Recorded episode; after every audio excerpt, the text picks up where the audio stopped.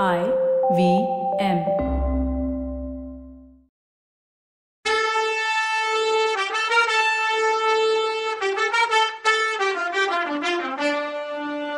வணக்கங்க.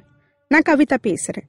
Welcome to கதை பாட்காஸ்டின் பொன்னியின் செல்வன். இது எபிசோட் எழுபத்தாறு இளவரசரை கல்யாணம் பண்ணிக்கணுங்கிற ஆசை இந்த பொண்ணுக்கு நல்லதில்லைன்னு சொன்ன உடனே குந்தவை இந்த பொண்ணை விட என்ன நல்ல பொண்ணு தம்பிக்கு கிடைச்சிட போறான்னு சொன்னான் நல்லா தெரியும். ஆனா வானதி மனசுல இருக்க ஆசை மட்டும் நிறைவேற போறதில்லைன்னு வல்லவன் சொன்னான். ஏன் நிறைவேறாது? கட்டாயம் நிறைவேறும். அது அவளோட ஆசை மட்டும் இல்லை என்னோட ஆசையும் கூட. நான் செஞ்சிருக்க முடிவுன்னு சொன்னா குந்தவி. தேவி நீங்களே முடிவு பண்ணியிருந்தாலும் இந்த விஷயத்துல நடக்காதுன்னு சொன்னேன்னா. ஏன் திரும்பி திரும்பி இதையே சொல்றீங்க? தம்பி சூடாமணி விகாரத்துல இருக்கான்னு சொன்னது உண்மைதானேன்னு கேட்டா. இத கேட்டதும் வானதிக்கு ஜிவ்வுன்னு பறக்கிற மாதிரி இருந்துச்சு. எனது இளவரசர் சூடாமணி விகாரத்துல பத்திரமா இருக்காரா? ஐயோ நான் சாகாதது எவ்வளோ நல்லது. குந்தவை அக்காவுக்கு நான் எவ்வளோ நன்றி சொன்னாலும் போராது. ஆனா இவர் ஏன் என் ஆசை நிறைவேறாதுன்னு சொல்றாரு? ஈயத்தை காய்ச்சி காதில் ஊத்துறாரேன்னு நினச்சிக்கிட்டா வானதி. தேவி இளவரசர் பத்திரமா இருக்காருங்கிறது உண்மைதான். ஆனா இந்த பொண்ணை கல்யாணம் பண்ணிக்க மாட்டாருன்னு நினைக்கிறேன் நான். நீங்க எதையாச்சும் நினைச்சுக்கோங்க. ஆனா இந்த உலகத்துல நான் போட்ட கோட்டை தாண்டாம என் பேச்ச தட்டாம இருக்க ஒரே ஆள் என் தம்பி தான்னா குந்தவை. இல்லை இளவரசி நானும் ஒருத்தன் இருக்கேன்னு சொன்னா வல்லவன். அப்புறம் எனக்கு என்ன குறை? அப்புறம் என்ன தடை இருக்குது பழுவேட்டரையர்கள் கூட இதுக்கு குறுக்க நிற்பாங்களா என்னன்னு கேட்டா குந்தவை. அது எனக்கு தெரியாது தேவி.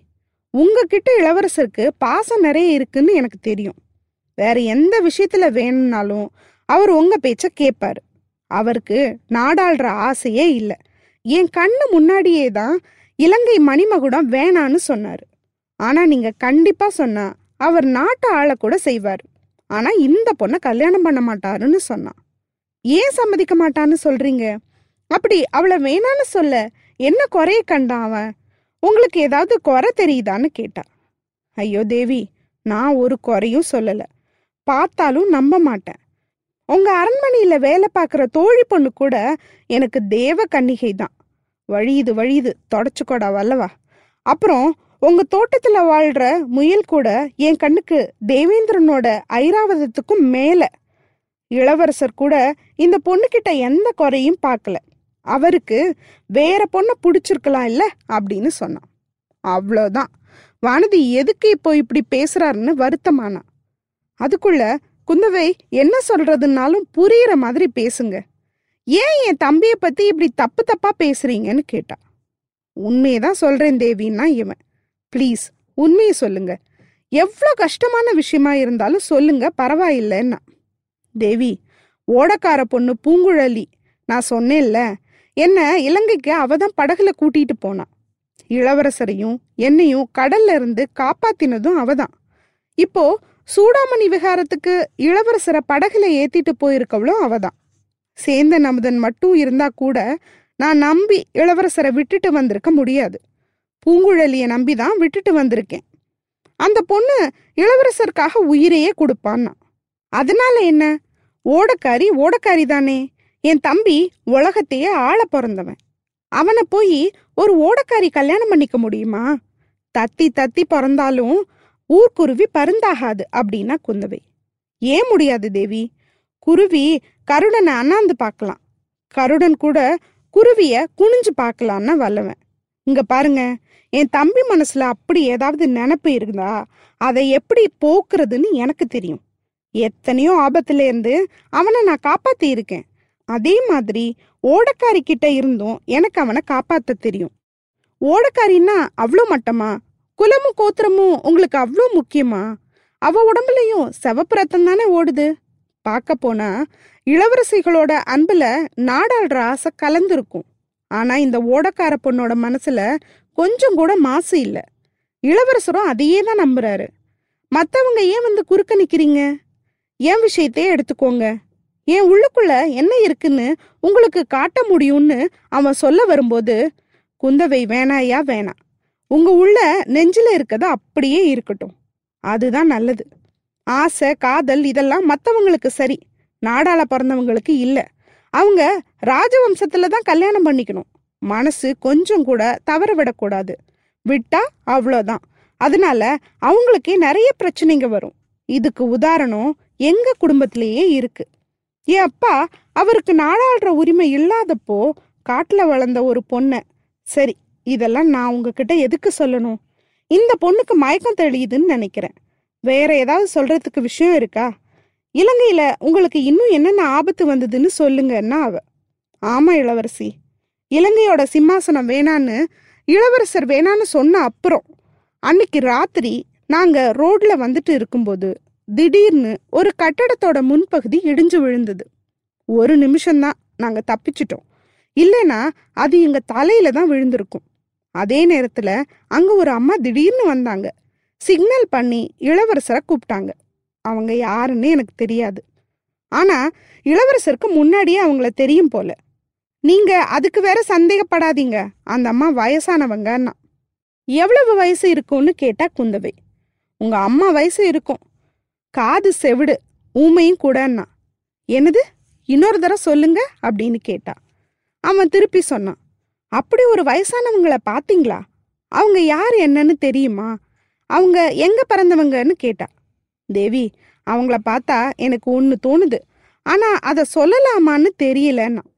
சொல்லுங்க சீக்கிரம்னு சொன்னான் குந்தவை. இல்ல தேவி சோழ நாட்டுல நான் பார்த்த ஒரு பொண்ணு மாதிரியே இருந்தாங்க. வயசு மட்டும்தான் கூட. ட்ரெஸ்ஸு நகை ஒன்றும் இல்லாமல் தலைவெறி கோலமாக இருந்தாங்க. ஆனால் அதே முகம். பார்க்கவும் அப்படியே இருந்தாங்க. ஒரு செகண்ட் ஏமாந்துட்டேனா அப்படின்னா. யார் மாதிரி இருந்தா? யாரை பார்த்துருக்கீங்க அதே மாதிரியேன்னு கேட்டா குந்தவை. நிஜமாவே உங்களால் கெஸ் பண்ண முடியலையான்னு கேட்டான் வல்லவன். நானா? இல்லை வானதியா? இல்லை தஞ்சாவூர் அரண்மனையில் என் அம்மாவான்னு கேட்டா குந்தவை. நீங்கள் சொன்ன யாருமே இல்லைன்னா வல்லவன். பழுவூர் நந்தினியான்னு கேட்டா. ஆமா அவளே தான்னா வல்லவன். கடவுளே அப்ப நான் சந்தேகப்பட்டது உண்மைதானான்னா குந்தவை. இல்ல விஷப்பாம்பை விட கொடுமையான பாம்புன்னு நான் நினைச்சவ என் அக்காவா இருக்கலான்னு நான் டவுட் பண்ணேன். அது நிஜம்தான்னு நீங்க சொல்றதுல இருந்து தெரியுது. விதி வலியது. இதுல இருந்து குலம் கோத்திரம் தெரியாத ஒரு பொண்ண அரச குலத்துல இருக்கவங்க கட்டுறது எவ்வளோ தப்புன்னு சொன்னா குந்தவை. உடனே வல்லவன் தேவி நான் அப்படி குலங்கோத்திரம் தெரியாதவன் கிடையாது. என் முன்னோர்கள் முன்னூறு வருஷமா தமிழ்நாட்டை ஆண்டவங்க. சேர சோழ பாண்டியர்களை எல்லாம் தூக்கி சிறையில போட்டவங்க. இன்னைக்கு என்கிட்ட நாடு இல்ல. ஆனா கையில வாள் இருக்கு. நெஞ்சில துணிவு இருக்கு. தோல்ல வலிமை இருக்கு. ஐயா உங்க பெருமையெல்லாம் அப்புறம் கேட்டுக்கிறேன். உடனே பண்றதுக்கு நிறைய விஷயம் இருக்கு. உங்க உதவி இன்னும் எனக்கு தேவை. செய்வீங்களான்னு கேட்டா குந்தவை. தேவி எனக்கு ஆயிரம் உயிர் இருந்துச்சுன்னா கூட அத்தனையும் உங்களுக்கே தான் கொடுப்பேன்னா. இல்ல ஓடக்கார பொண்ணு பூங்குழலிக்கு நீங்க கூட பிறந்தவர் போல இருக்கு. நல்லது. அந்த பேச்சு இப்போதைக்கு வேணாம். இந்த பொண்ணு கண்ணு முழிக்க போறான்னு சொன்னா குந்தவை. இதுக்குள்ள வானதிக்கு முழுசா நினைவு வந்துடுச்சு.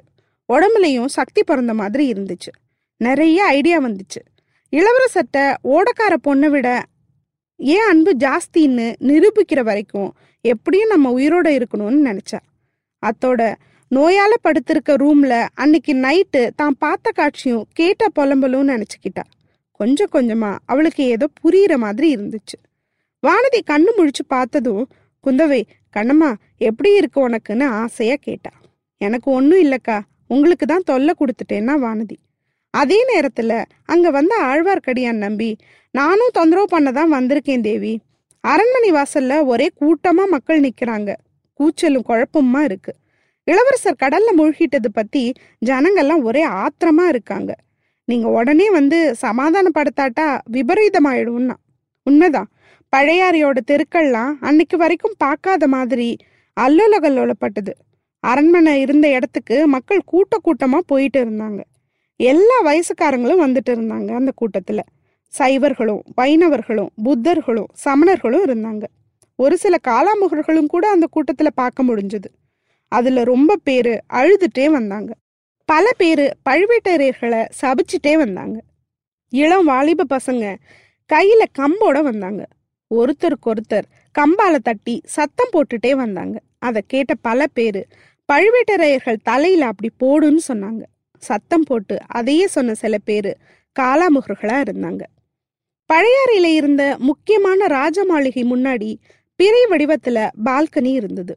அதை நிலா முற்றம் அப்படின்னு சொல்லுவாங்க. அது விசாலமா இருந்தது. அதுல பல்லாயிரக்கணக்கான மக்கள் கூடி நின்று பேசக்கூடியது மாதிரி இருந்தது. மூணு வாசல்ல இருந்தும் மக்கள் அங்க வந்து குவிஞ்சுகிட்டே இருந்தாங்க. கூட்டம் அதிகமாயிட்டே இருந்தது. செய்தி கொண்டு வந்த வீரர்களை மட்டும் அரண்மனைக்குள்ள விட்டாங்க. மற்றவங்கள உள்ள விடல. முன்னால இருந்தவங்கள பின்னாடி இருந்தவங்க தள்ளினாங்க. இதனால முன்னாடி இருந்தவங்க காவக்காரங்களை தள்ளிக்கிட்டு உள்ள பூந்துட்டாங்க. அவ்வளோதான் தபதபன்னு உள்ள பூந்து நிலாமுத்தமே நிறைஞ்சிருச்சு. இப்படி மக்கள் உள்ள வந்தப்பதான் மதுராந்தகரும் செம்பியன் மாதேவியும் பேசிட்டு இருந்தாங்க. செம்பியன் மாதேவி மேல் மாடத்துக்கு வந்து பார்த்தாங்க. தெய்வீகமா இருந்த அவங்க முகத்தையும் கும்பிட்ட மாதிரி இருந்த அவங்க கையையும் பார்த்துட்டு ஜனங்க சப்த நடியும் ஒடுங்கி அமைதியா நின்னாங்க. அப்ப கூட்டத்துல தாயே எங்க இளவரசர் பொன்னியின் செல்வர் எங்க? உங்க கண்மணி எங்கன்னு கேட்டாங்க. அவ்வளோதான் முன்ன விட பெரிய சத்தம் வந்துடுச்சு. செம்மீன் மாதவிக்கு ஒண்ணுமே புரியல. திகைச்சு போயிட்டாங்க. மக்களோட இதயத்துல செல்ல பிள்ளையாவே இருக்க அருள்மொழிவர்மருக்கு என்ன ஆச்சு? ஏதோ ஆபத்து நடந்துடுச்சுன்னு அவங்களுக்கு புரிஞ்சுது. ஆனா என்ன? எப்படி நடந்துச்சு? பழுவேட்டரையர்களே ஏதாவது பண்ணி சோழ குலத்துக்கும் மதுராந்தகனுக்கும் அழியாத பழி எதையாவது உண்டாக்கிட்டாங்களான்னு நினைச்சாங்க. இந்த நேரத்துல தூதர்கள் ரெண்டு பேரும் ஜனங்களை இடிச்சு புடிச்சுக்கிட்டு முன்னாடி வந்து சேர்ந்தாங்க. அவங்கள அழைச்சிட்டு வந்தவன் மகாராணி. இவங்க தஞ்சாவூர்ல இருந்து முக்கியமான செய்தி கொண்டு வந்திருக்காங்கன்னு சொன்னான். கூட்டத்தை பார்த்து மகாராணி கொஞ்சம் சத்தம் இல்லாம இருங்கன்னு கையை காட்டிட்டு என்ன செய்தி சொல்லுங்கன்னாங்க. அம்மா ரொம்ப துக்கமான செய்தி. சக்கரவர்த்தி கட்டளைப்படி இளவரசர் அருள்மொழிவர்மர் இலங்கையிலிருந்து கப்பல்ல கோடிக்கரைக்கு வந்துட்டு இருந்தார். கப்பல் வர்ற வழியில புயல்ல அடிபட்டுடுச்சு. துணைக்கு வந்த கப்பல் உடஞ்சு மூழ்கிடுச்சு. அதுல உள்ளவங்களை காப்பாத்த இளவரசர் கடல்ல குதிச்சாரு. தேடி பார்த்தாங்க. கிடைக்கல. அவர் திரும்பி கப்பலுக்கும் வரலன்னாங்க. செம்பியன் மாதேவி கண்ணில் இருந்து தார தாரையா கண்ணீர் வழிஞ்சுது. என்ன ஆகும்னு அடுத்த எபிசோட்ல பார்க்கலாம். அது வரைக்கும் நன்றி வணக்கம்.